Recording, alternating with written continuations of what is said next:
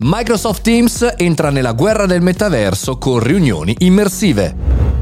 Buongiorno e bentornati al caffettino, sono Mario Moroni e anche oggi qui davanti alla macchinetta del caffè virtuale nel nostro podcast giornaliero parliamo di tecnologia di avanzamento di innovazione. La parola più importante degli ultimi mesi è sicuramente metaverso, lo sarà molto probabilmente anche per il 2022, ma non soltanto per Facebook che ha cambiato nome della holding da Facebook a Meta, ma anche per tutti gli altri, anzi soprattutto per gli altri. Microsoft Teams ha appena lanciato un aggiornamento che è in fase di arrivo sui nostri Microsoft Teams che includerà avatars e riunioni immersive. Cosa vuol dire? C'è un bellissimo articolo su The Verge in cui potete trovare anche le immagini e i video.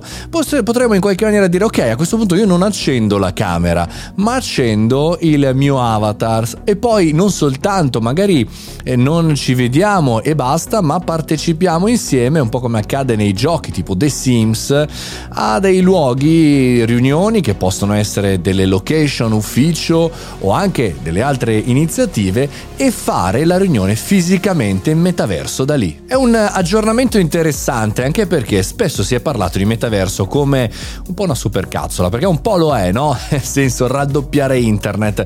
E dall'altra parte eh, c'è eh, diverse esperienze con la realtà virtuale, con i visori VR e non soltanto tanto, ma eh, è sempre difficile arrivare alla messa a terra, cioè al far sì che questa co- cosa accada. Bene, Nicole Erskowitz, la general manager di Microsoft Teams, l'ha spiegato in questa maniera. Siamo stati colpiti dall'incontro con la classica digital fatigue, no? con la fatica del mondo virtuale.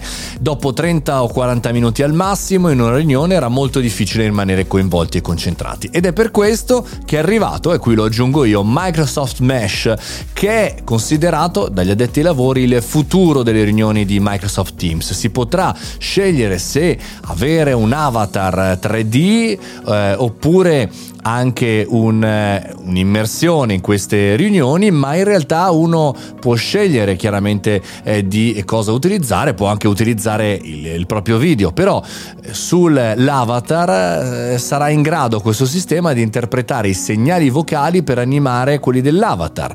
Quindi sembra presente lì in quel momento eh, proprio come te. E quindi tutto questo si aggiunge a, per esempio, la traduzione e la trascrizione in automatico per colmare il divario linguistico, oltre che, come dicevamo, spazi di incontro eh, virtuale. Dalle immagini e dai video che vedo su The Verge è veramente molto interessante, potrebbe essere una possibilità. Vedremo come sarà, eh, insomma, a fine anno, inizio 2022 concretamente questo. È chiaro che Facebook, cioè Meta e Microsoft sono veramente in completa competizione. Vedremo e capiremo quale sarà il migliore.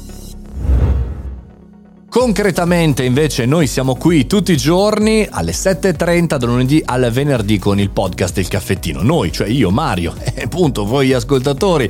E poi anche il sabato con il riepilogo della settimana. Noi ci sentiamo domani al prossimo caffettino.